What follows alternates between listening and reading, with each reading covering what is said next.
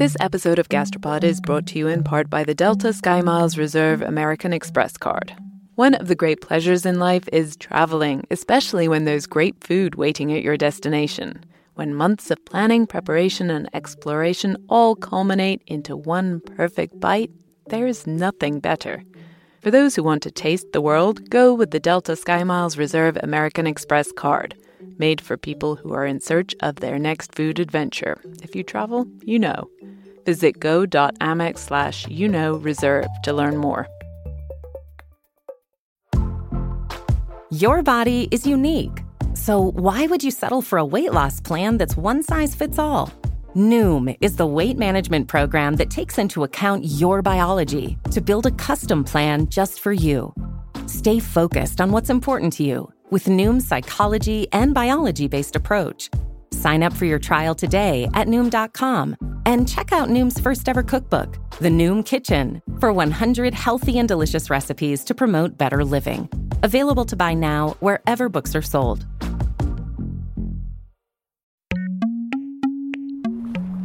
It smells like I, I almost want to say a perfume factory, but I don't like perfume. Like it's so intensely fragrant. It is. It's it's amazing. There's I spent a couple days, like almost all day out here, and it was like a little. My nose was like tired at the end of the day from just you know when it's in the peak of bloom, it's just so intense when you're out in the middle of it. You know, I was thinking this morning when I was here early how beautiful a day it is. We got like snow-capped mountains, we got blooming citrus. What else could we ask for? It is the most magical place on earth. And it is in California, but it's not Disneyland. This is the University of California Riverside Citrus Variety Collection. And as the director Tracy Kahn said, it was unbelievably amazing. The good news is we're taking you there in this episode on a citrus adventure. You're listening to Gastropod, the podcast that looks at food through the lens of science and history. I'm Nicola Twilley. And I'm Cynthia Graber. And this episode, you'll not only stroll through clouds of fragrant orange blossoms and taste mouth-watering pomelos with us, but you'll also learn about what was quite possibly the world's first controlled clinical trial with lemons. We made today's episode with the help of Givaudan, a global leader in the fragrance and flavor industry. They make a lot of citrus based flavors, and many of them are inspired by the citrus variety collection at UC Riverside, so they help support the research there.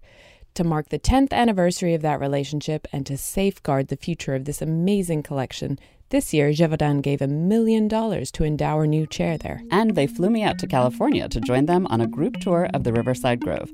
Thank you, Givaudan, for your support of UC Riverside and for making this episode of Gastropod possible.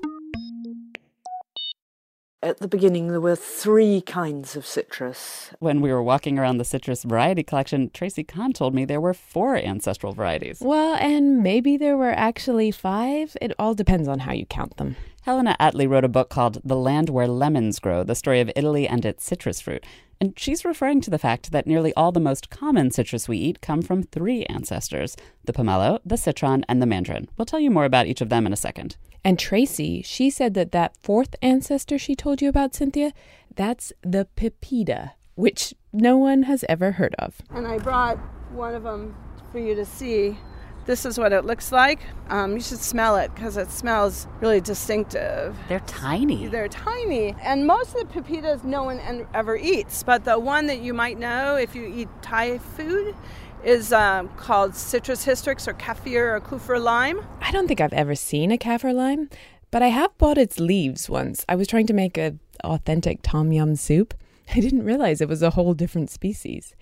Okay, and for those of you keeping count, that fifth ancestral citrus, that is the kumquat, and it's actually not a citrus, it's like a citrus cousin, but it does interbreed with citrus. A uh, kissing cousin? citrus is so perverse. It is, and that's kind of what's amazing about it, and why we have so many different varieties of citrus. All these ancestors and cousins and relatives, they interbreed with each other all the time, and we end up with the delicious results. There are more than a thousand different varieties of citrus in the UC Riverside collection two of each type planted in the grove, and two more grown in pots in screened in greenhouses to keep them safe from disease. It has the most varieties of any collection in the U.S. So, the UCR Citrus Variety Collection dates back to 1910, and it was originally part of what was called the Citrus Experiment Station. And the Citrus Experiment Station was established here because there was a growing citrus community. And the reason there was a growing citrus community is that Riverside was actually a planned community. People moved here with the idea of, of growing things and having businesses here, but they didn't know what they were going to grow they tried all different kinds of things, including uh, growing uh, mulberries for silkworms and carob and eucalyptus trees for lumber. But instead of all of those things, they decided on citrus. The Spanish missions all up the coast had citrus groves brought from Spain, and the trees grew really well in the California climate. The first commercial citrus farm was planted in what's now downtown LA in the 1840s, and immediately there was a huge market because miners were flooding into the state to dig for gold gold.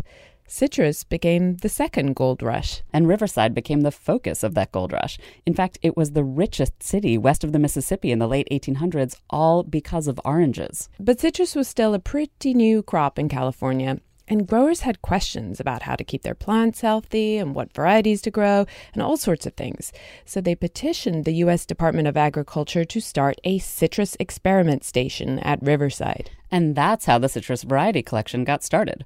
Wandering around the grove now, past each pair of flowering trees, it can feel something like walking through a citrus ark. But the collection is not just an archive. Right, it's also an amazing resource. It's the source material for researchers developing new varieties or trying to breed disease resistance. You know, being out in the collection tasting the different citrus, I didn't go with you this time, Cynthia, but I've been before, and it's wild. It's complete sensory overload. I just wanted to eat everything. That is your reaction to everything, Cynthia. it's true. The thing that blew me away is you know, when you go to the store to buy an orange, it's just called an orange. But when you're in the citrus variety collection, there's no such thing as just an orange. I mean, there are ones that are early season, like Fukumoto or Atwood.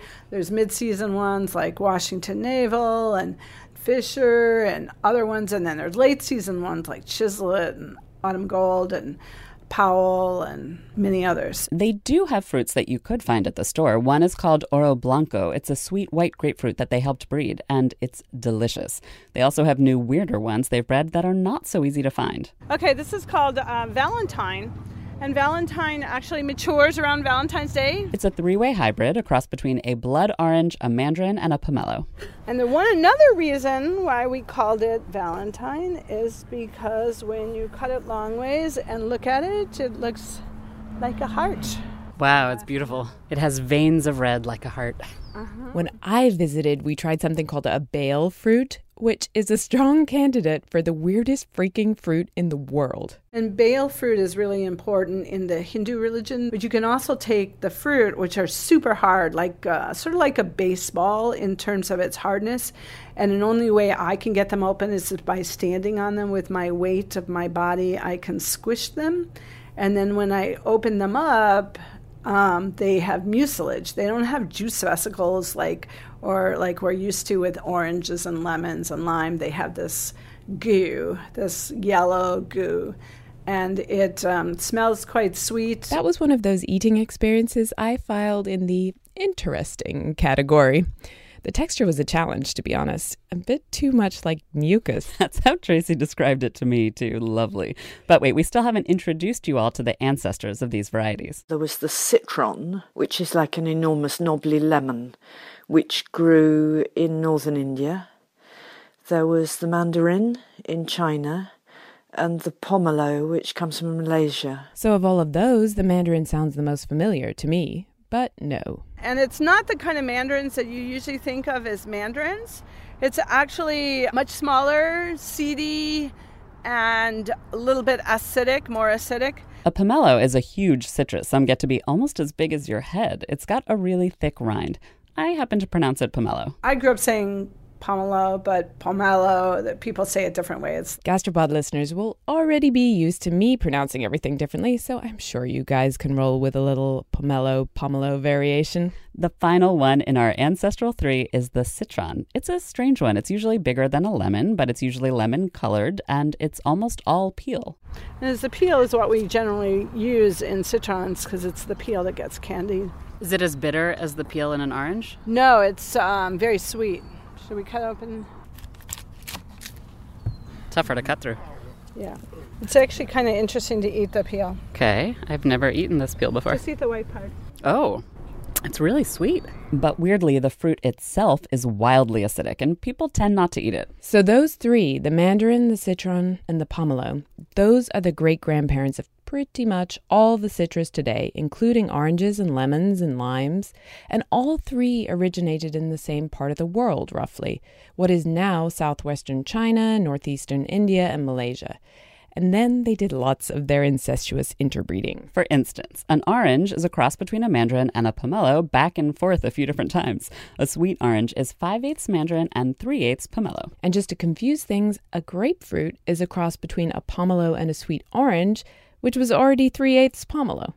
And then sour orange crossed with citron generated uh, lemons. Sour oranges might be unfamiliar to many of you today. Unless you're a Paddington Bear fan, sour oranges are the key ingredient in his sandwiches. A sour orange is a less pretty fruit than a sweet orange. I mean, to eat it is impossible raw. It has to be cooked, and it's what you use for marmalade. So when you bite into a chunk of peel in marmalade, and you get that taste which is almost incense like, and that's the taste of a sour orange. It has an incredibly distinctive, powerful bitterness. Which is wonderful when it's cooked. For a long time, sour oranges were the oranges. They were the ones that introduced the rest of the world to citrus. It was brought by traders either by what? As seedlings, as, as pips, as fruit? We don't really know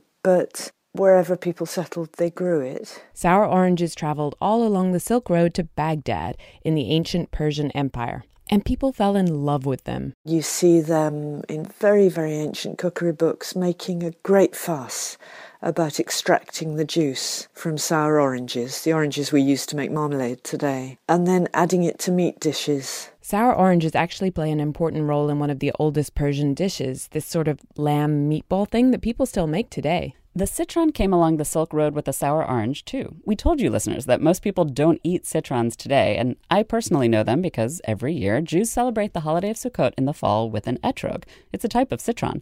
But when you look in the Torah, the Bible, it doesn't specify that you have to use a citron. It turns out that the ancient Jews discovered this amazing new fruit after they were exiled to what's now Iraq about 2,500 years ago. As I understand it, as I've been told, it was when the Jews were exiled in Babylon. And in Leviticus 19, the instructions for preparing for Sukkot are to among other things, pick the fruit of the most beautiful tree. And they saw the citron in Babylon, and it's a tree that it's not terribly beautiful in its form, but everything about it is scented. Its bark is scented, leaves are scented, the fruit is scented, and the flowers are scented. And so they chose it as the tree, the most beautiful tree. When the Jews were allowed to go back to Jerusalem, they took the citron trees with them. And then, when the Jews were exiled again, they left for Europe. And obviously, they brought this gorgeous citron with them, which makes them the first people to introduce Europe to the wonders of citrus. But Europeans weren't that crazy about it at first. For a long, long time, um, if we jump backwards a bit and you read about citrons in ancient classical Greek, treaties, they think it's inedible. And then I think gradually people saw Jewish children eating citrons, you know, after the festival was over and things, and they realised you could eat it. But it appears more as something that you might use as a gigantic um, mothball in your clothes. It wasn't really considered something to eat in Europe for a long, long time. Europeans didn't start eating citrus until hundreds of years later. That's when a bunch of North Africans showed up in the 9th century with some tastier varieties. They were Berbers, really, nomadic tribes and farmers from the edge of the desert, started to look for better farming land and they came to Sicily and they came to Spain and also to a little bit to Calabria in southern Italy. And with them, they brought lots of different crops, including sour oranges and lemons. There was a lot of work involved in bringing the Sicilian irrigation system up to scratch to grow these precious fruits. but they were important to the invading Moors, and they quickly became important to Europeans too. Well, in the Middle Ages, sour orange was king, partly because lemons weren't reliably bitter, and people wanted to know they were going to get that bitterness in their cooking. So they turned to sour orange to get that dimension of flavor in their food and they often combined it with spices because spices were a way of sort of adding prestige to your cooking. They're very expensive, they're very exotic, and they were often mixed to a paste with sour orange juice then put onto meat as a marinade and also sort of put on again during roasting. Sour orange juice was added again at the end of the cooking time. And so it really was the distinctive taste in cookery at that time. But while Europeans loved the puckery, sharp flavor of a sour orange, they hadn't even tasted what we think of as an orange today. It took another few hundred years for sweet oranges to show up. There's a lot of debate about that, but really not till the late 15th century. Probably came from China. Finally, Europe has a full suite of citrus citron, sour and sweet oranges, and even lemons. And people love them, Italians in particular. They use them for all sorts of things. Oh, yeah. There was certainly there were some traditional games where citrus used to be stuffed and used as a football. On the more prosaic side, citrus provided a wide variety of treatments for the medicine cabinet. I seem to remember reading a treatise that suggested suggested that the essential oil of the citron, when applied to the appropriate parts of the body, could act as a contraceptive. Good luck with that. And of course, citron was still used in its traditional role as a giant mothball. A mothball contraceptive two for one bargain. One that smelled absolutely divine and probably didn't work, at least not as a contraceptive. And citrus didn't stop being promiscuous itself in its new European home. For example, the citron on the sour orange got it on and produced something called a bergamot. It happened just by chance in the 18th century on a stretch of coastline in Calabria, which is the southern tip of Italy. And it looks like an orange, sort of orange sized, but it has glands, if you like, just under the surface of the skin that are full of essential oil, which makes bergamot the most valuable citrus in existence because that essential oil is needed in the perfume industry. One of the earliest and most famous modern perfumes, Eau de Cologne, that has bergamot oil as its base. You might more commonly know bergamot today as the flavor in your Earl Grey tea. But all that breeding back and forth, it produced some truly bizarre varieties, and the Italians loved to collect them in special citrus gardens. The most famous collection was the Medici one in Florence. Throughout the 16th and 17th century, their citrus collection continued to expand, and tourists flocked to gawp at all the weirdness. There was an orange that was said to be so sweet that you could bite into it like an apple and eat its peel. I doubt that would be the case for us, but that's what they thought then. There was another one which was described as being pregnant, and the uterus, slightly disgusting, was split open so you could see all the tiny babies packed inside. There was another one that looked as if it had baby's fingers coming out of the top of it. And it's these sort of strange fruits which were called bizarrie or bizarres from the 16th century onwards that were the kind of prime objects in a citrus collection.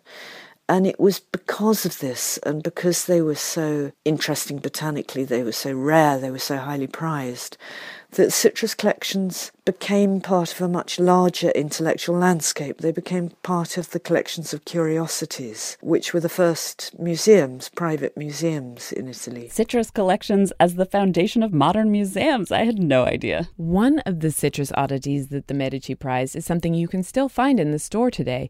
It's called a Buddha's hand, and it's the result of an ancient mutation in a citron that caused the sections not to fuse together into a ball, but sort of curl outward like fingers. Yeah, Tracy showed me one on the tour. And each one's different, but this is really very pretty. But the cool thing is that unlike this citron, there's no flesh inside, it's all peel. There are entire web pages devoted to what the heck to do with a Buddha's hand, other than simply gaze at its weirdness and wonder like a Renaissance Italian. People tend to candy the peel or use it in cocktails. We've now caught you up on the peculiar ancestors and the early history of oranges and lemons and citrons, but we promised you the story of the first controlled clinical trial. This episode of Gastropod is brought to you in part by the Delta SkyMiles Reserve American Express card. You know that feeling when you try a new food for the first time and your mouth experiences these brand new flavors and sensations? It's like, wow, I didn't even know a food could do that. This happened to me when I went on this amazing trip to the northern tip of Queensland in Australia. We were so far north that we were off the country's electrical grid, and we were staying on a banana farm where they grew dozens and dozens of different kinds of bananas. In the morning, I woke up to a basket full of some of the most bananas bananas you can imagine. Red ones that were super soft and sweet, like raspberries, and small finger sized ones that were sort of floral, and even blue ones that tasted exactly like vanilla ice cream. Life's too short to pass up extraordinary experiences. And if you're ready to take your next big food adventure, go there with Delta SkyMiles Reserve American Express card. If you travel, you know. Visit go.amex slash you know reserve to learn more. Most weight loss programs focus on restriction and inflexible routine, which is why most diets fail. But Noom isn't a diet. It's a weight management program that uses psychology and biology to help you develop healthy, sustainable habits. Noom believes that weight loss starts with the brain, and their daily lessons are tailored to help users understand the science behind food cravings and eating choices. Whether you want to lose weight, increase physical activity, meet a health goal, or simply change the way you think about food, Noom can help you build healthy habits while still enjoying your favorite foods. Stay focused on what's important to you with Noom's psychology and biology based approach. Sign up for your trial today at Noom.com and check out Noom's first ever cookbook, The Noom Kitchen, for 100 healthy and delicious recipes to promote better living. Available to buy now wherever books are sold. Some of you may remember that I am a limey. Otherwise known as a Brit. So the thing that makes no sense, really, is that Brits should be named after citrus when it's too damn cold in England to grow limes. Weather aside, Brits should really have been called lemonies, though that's a little harder to say. The origin of this nickname goes back nearly 300 years. That's when a Scottish scientist discovered a way to keep British sailors from getting scurvy. And it took our Royal, Royal Navy in Britain a very, very, very long time to accept his findings things. But when they did accept it, they gave Sicily and Malta the contract for supplying lemon juice to the British Royal Navy all over the world. Scurvy is caused by a lack of vitamin C, so if you eat enough fresh fruits and vegetables, you're usually fine but at the time there was no refrigeration, so sailors on long voyages couldn't bring fruit and vegetables with them. And they came down with scurvy pretty frequently. It's a disgusting disease. You feel weak and tired, you get loose teeth, horrible breath, bruising, swollen limbs. And then your gums bleed and your teeth fall out. And then you die. So obviously, the British Navy wanted to prevent its sailors from succumbing to the horrible scurvy scourge. And so that brings us to Helena's Scotsman, and a controlled therapeutic trial that some people claim is the first in history. It was the mid 1700s, and James Lind was a naval doctor. He took 12 patients who had scurvy. All of them were in pretty bad state, and pairs of them got a variety of treatments. Some had cider to drink every day, some had sulfuric acid, some had vinegar, others had seawater, and two were given two oranges and a lemon every day. In his paper describing the experiment, James wrote that the results were clear. Oranges and lemons were the most effectual remedies for this distemper at sea. And then the Navy ignored his findings for 40 years. But then finally they said, yeah, we need lemons. They got those lemons from Sicily and Malta. And this made millionaires of the Sicilian lemon farmers. But then the Brits did something almost as dumb as waiting 40 years. It was patriotic, Cynthia, not dumb. Or maybe both. But anyway, they switched citrus. And so after, I think it was barely 50 years, they were using lemons. And then somebody said, well, it would be much more patriotic to buy lime juice from Bermuda. And so we keep the money, you know, within British territory. And so they pulled out of Sicily and Malta and they started to use lime juice. What they didn't realise was that the vitamin C content of lime juice is very, very inferior to lemon juice. And so everything went on as before, with the sailors dutifully taking their lime juice every day to the extent that they were became known as limeys. The funny thing is, nobody noticed this big mistake at first because it coincided with the invention of steam power, and suddenly British boats were moving a lot faster, voyages were a lot shorter, and so scurvy was a lot less of a risk anyway. And it was only when there was an Arctic mission and everybody took their lime juice and the expedition had to be abandoned because they all got scurvy. And that's when it was discovered what a big mistake had been made. It was very humiliating because the british had been boasting that they could keep a crew scurvy free for months and months and months and they certainly couldn't this is not a very flattering story for me and my compatriots. To be fair to all you Brits, few people had a good understanding of fruits and vegetables and nutrition at the time. We didn't even know what vitamin C actually was until it was isolated in 1927, and that discovery won a Nobel Prize. But the Brits weren't the only ones to get confused about lemons and limes. Back in the citrus grove, I asked Tracy about them. And what's the difference between a lemon and a lime? Well, okay, first of all, you have to know that the fact that uh, limes, when they're mature, are actually yellow. But we market them in the United States as green to distinguish them from lemons. But that's not the case in other countries. Right, and just to add to the confusion, those ripe yellow limes, they're known as limon in some places. I have stumbled into that trap in Mexico. Lemons do have different characteristics, but some limes, especially if you get into the Bearss and Tahiti limes, have a somewhat similar shape to a, a lemon, whereas the small ones that are really acidic look, have a little different shape. But even the acidless ones can look very much like a lemon. Lemons and limes have slightly different genes, and so they taste different. And then, even within lemons and limes, there are mutations that change the flavor. Okay, so this is this is amber lemon. And you can see it has sort of an amber color to its flesh. And it does taste like a lemon, but it is a little bit sweeter. Mmm. Yeah, it tastes like a lemon, but it's not as puckery, not as acidic. Yeah. Oh, this is the kind of lemon you could just eat. Tracy compared the sweet amber lemon to one called the Femminello. They grow in Italy and they're used to make limoncello. Do you think it has a different taste? Than... It does have a different taste than amber, but so don't take a huge bite of this. Ooh. Yeah. Can't eat it the way you could the other. And so now, since we're doing lemon, ooh, that's acidic. ah. it makes you realize how sweet amber is. Sweet or sour, either way, lemons have a dark side. Yes, indeed. Well, I mean, I think we can blame lemons for the roots of the mafia as we know it today, which is an extraordinary responsibility. You heard that correctly. Helena thinks lemons are to blame for the mafia. And this is because, well, it's all about one place at one time, and the time is 1860, which is when Italy was changing from being a disparate collection of states and principalities ruled by foreigners and the Pope and a few dukes, Italian dukes and princes, into a unified kingdom.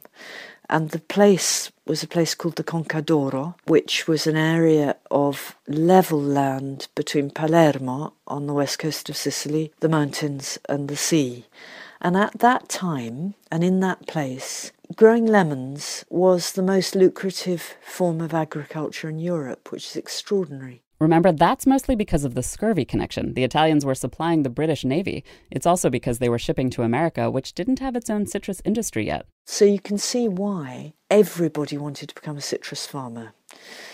And this is how the mafia starts. The first thing you have to know is that, sure, lemon farmers could make a lot of money, but first they had to spend a lot of money. They had to invest money to dig wells and provide irrigation. They had to build access roads.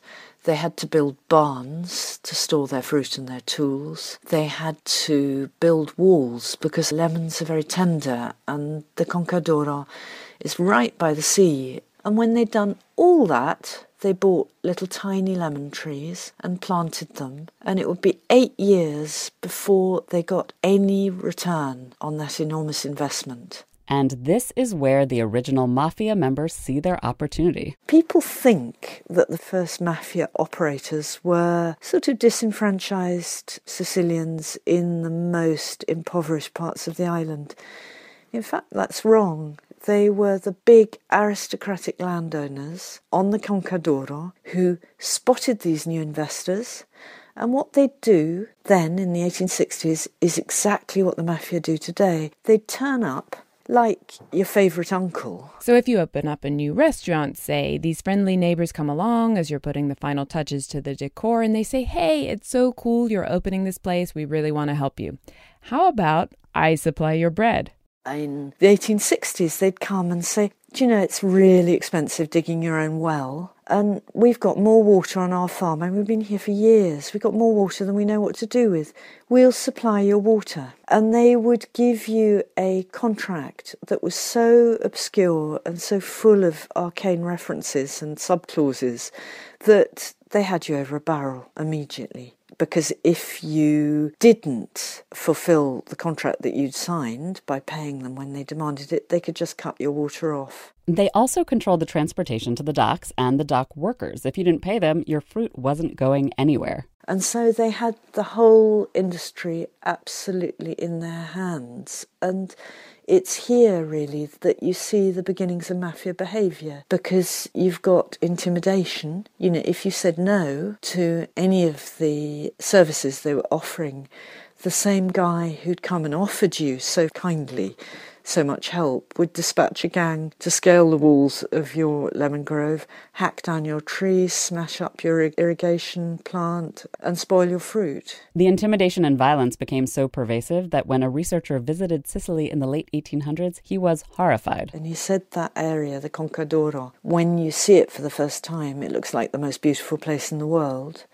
But when you hear what's going on and how people are being murdered and how the mafia is exploiting people, you'll begin to think, as he does, that the scent of orange and lemon flowers reminds you of the smell of corpses. Obviously, the mafia have gone on to diversify their operations and go into all sorts of different industries slaughterhouses, the drug trade, and on and on but they got their start in citrus. Those protection rackets, pay us and you won't get hurt, that all got its start in the Sicilian lemon groves. That's where the mafia developed their signature style. This has kind of changed the way I look at lemons, but that's history. And there's something lurking in the citrus groves today that makes the mafia look like pussies.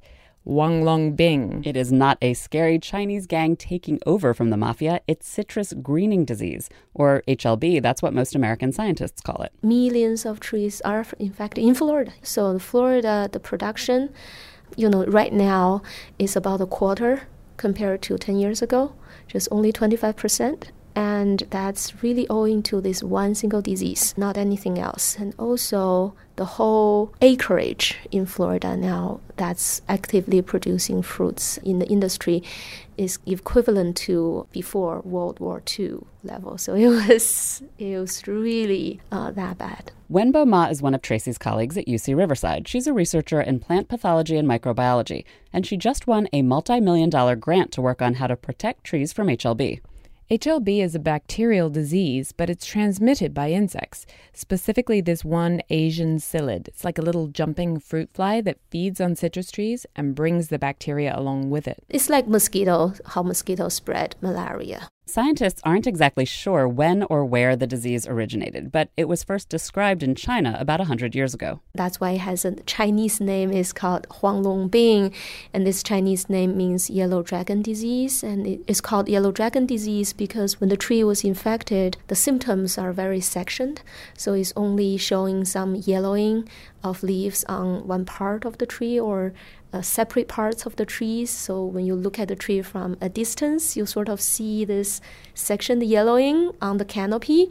So it looks like yellow dragons. And what it is is like an immune disease for trees. It damages their internal plumbing. The root systems and all the nutrient pathways in the tree gradually collapse, which makes it harder and harder for the tree to stay healthy, and so they just get weaker and weaker. But that can take many years. And a lot of people are um, having this analog of citrus HLB to AIDS of humans. So people with HIV infection, they don't die of HIV.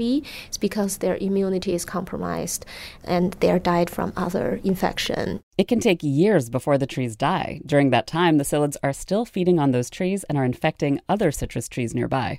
And meanwhile, the fruit of the infected trees, that's suffering too. The fruits are usually green, so so that's why this disease is also called the greening disease. Um, the fruits are, they they don't look like they will ever ripe, and when you cut them, you have one half is larger, the other half is small, and the taste change. Oranges from a tree infected with HLB taste really sour and not in a good way.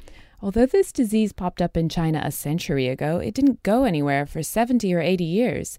But then it was identified in Brazil in 2004, and then in Mexico, and then in Florida.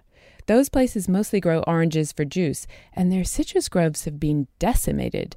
The situation in Florida is really bad. They are so highly infected. I've heard, you know, different numbers, but I've heard anywhere from 80% to 90 something percent infection. And the thing is, there is no cure. Once a tree's infected, that's it. There's nothing we can do. So we want to prevent the infection from happening at the beginning. And for that, spraying is obviously the most important way. You have to, you, if you kill all the psyllids, then they won't be able to transmit. But that's expensive, and there's a huge environmental cost too to using all those pesticides. So there's another strategy find and get rid of the infected trees so that the flies can't feed on them and transmit the infection. In Texas, I know that's what they do. They train these scouters and they go out and they, they walk through the orchards and find potential infected trees. And for trained eyes, they're actually really good at spotting these. But the problem is that these are trees with symptoms. And we know the trees can be infected long before they show any symptom. But in Florida, they're past the scouting stage. There are so many infected trees that the farmers just keep those trees alive. They don't have any other choice. I mean, the only solution is to try to make them live longer and produce just a little bit more fruits for the, for the farmer to get a little more things back. As you can imagine, this has all created a little bit of a sense of urgency in the citrus community. Researchers are frantically trying to come up with ways to tackle it. Last summer, in our field recordings episode, we spoke to a Florida scientist who's testing a way to lure male flies into a trap using the sound of a horny lady citrus psyllid. Scientists have been trying genetic engineering. They've put spinach or pig genes into the trees to protect them from the disease. At UCR, they're breeding orange trees with a cousin, a variety they found in Tracy's collection. This cousin seems to be resistant to HLB, and so the hope is that resistance will transfer. Wenbo is also trying genetic engineering, but with a little bit of a twist. She's not adding genes, she's deleting them. The idea is to make the tree immune to the specific toxins that the bacteria secretes. And she has another idea about those toxins. She wants to find a way to identify them early on before the tree shows signs of the disease. It could be an early detection system to help prevent the spread of HLB. Wenbo's research project just got funded as part of the big U.S. Department of Agriculture effort to push forward more than a dozen different promising approaches to the problem. They're kind of throwing the kitchen sink at it right now because it's really scary. You gonna consider if we don't have a very effective way of treating this, manage this disease, California and Texas may be like Florida now. And, you know, in the next 10 years, we could have very, very little citrus production, which means that you have very, very little or no citrus juice, and not to mention f- uh, fresh fruit. And billions of dollars Billions of dollars and jobs. California growers are crazy nervous about this disease. It's only just reached the state. Tracy said they found 12 trees with the disease, but the threat is real standing in the UC Riverside Citrus Variety Collection, surrounded by hundreds and hundreds of glorious citrus trees with their clouds of fragrant blossoms and the golden orange fruits, you really feel what we could stand to lose if Wenbo and her colleagues don't succeed. There are just so many amazing different varieties that most of us have never even heard of, let alone tried. Have you ever heard of Australian finger lime? No. My husband said he, he thinks they look like coyote turds, which would not be very not be very saleable that name. But um, the coyote turd variety. They're calling it the caviar lime, but it's not a lime at all. So it's shaped like small maybe coyote like a coyote turd, purplish on the outside, blackish purple, so sort of like coyote turd color. When you cut them open, the juice vesicles are on little stalks, so they look like bubbles or like caviar, and that's why people are calling it caviar lime, and they taste like lime, a limeish flavor. I've actually tried this. A specialty citrus grower in LA gave me one to try. It has this pop rocks quality to it. It sort of fizzes on your tongue. I loved it. I didn't get to try that one on this trip, but I tried so many different ones.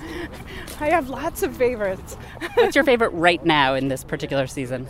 Oh, or favorites? I'm eating a lot of blood oranges. There's one I'm eating right now that's called Bakuzba. It's from Tunisia.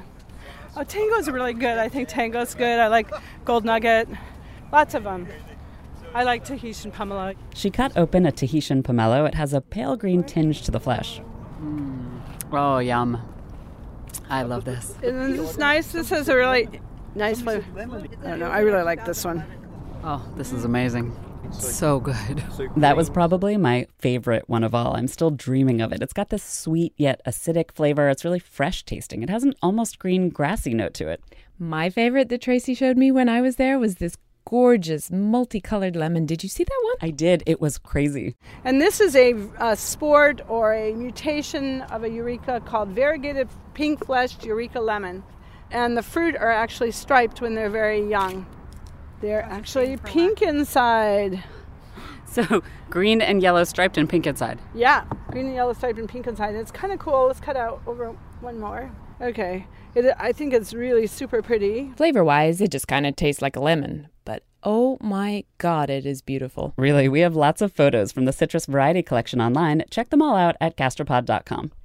So, Cynthia, the thing for me about visiting was that I realized that, you know, I shop for apples by variety. I know which kind I like. Cox's Orange Pippin. Hard to find outside the UK, but worth it every time. I've been known to grab all sorts at the market to try. There's Honeycrisp and Pink Lady and Macoun. Right, but with oranges, I just would buy oranges. I didn't think about all the different varieties and how they taste so different. It's something I think we're all just starting to learn. It's not just tangerines and navel oranges. There are different kinds of blood oranges, and there are Meyer lemons and Oro Blanco grapefruits. And my new grocery store favorite, the Dekopon, which has this enormous wrinkly jacket and incredibly juicy tangerine flesh inside. Because I used to live in Israel, I'm kind of obsessed with pomelos. They're common there and very hard to find in Boston. But even in Israel, I'm not sure I had anything like that Tahitian pomelo. Basically, it's time we all got excited about citrus. I'm excited. I am too. Now let's just hope the Wenbo can keep the industry alive. No pressure there. That's it for this episode, thanks to Givaudan, a 200 year old flavor and fragrance company. They celebrated their 10 year collaboration with the UCR Citrus Variety Collection, and we want to thank them again for flying me out to California to join the festivities. Thanks to Tracy Kahn, director of the UCR Collection, for introducing us to the many wonders under her care, and to Wenbo Ma, whose research will, we hope, help solve the scourge of citrus farmers today. I have photos from my visit to the Citrus Variety Collection on our website at gastropod.com. And thanks to Helena Attlee. Her gorgeous book is called The Land Where Lemons Grow The Story of Italy and Its Citrus Fruit. If you love citrus, or if you love Italy, and who doesn't love one or both of those, then this book is definitely worth a read. This episode of Gastropod is brought to you in part by the Delta Sky Miles Reserve American Express card. You, dear listener, already know about the transformative power of food. You're probably thinking about food right now, aren't you? Look, we get it. Sometimes a craving is more than a craving. It's a calling that you have to indulge, even if it takes you thousands of miles to get there. For those who want to taste the world, go with the Delta Sky Miles Reserve American Express card, made for people who are in search of their next food adventure. If you travel, you know. Visit go.amex slash you know reserve to learn more.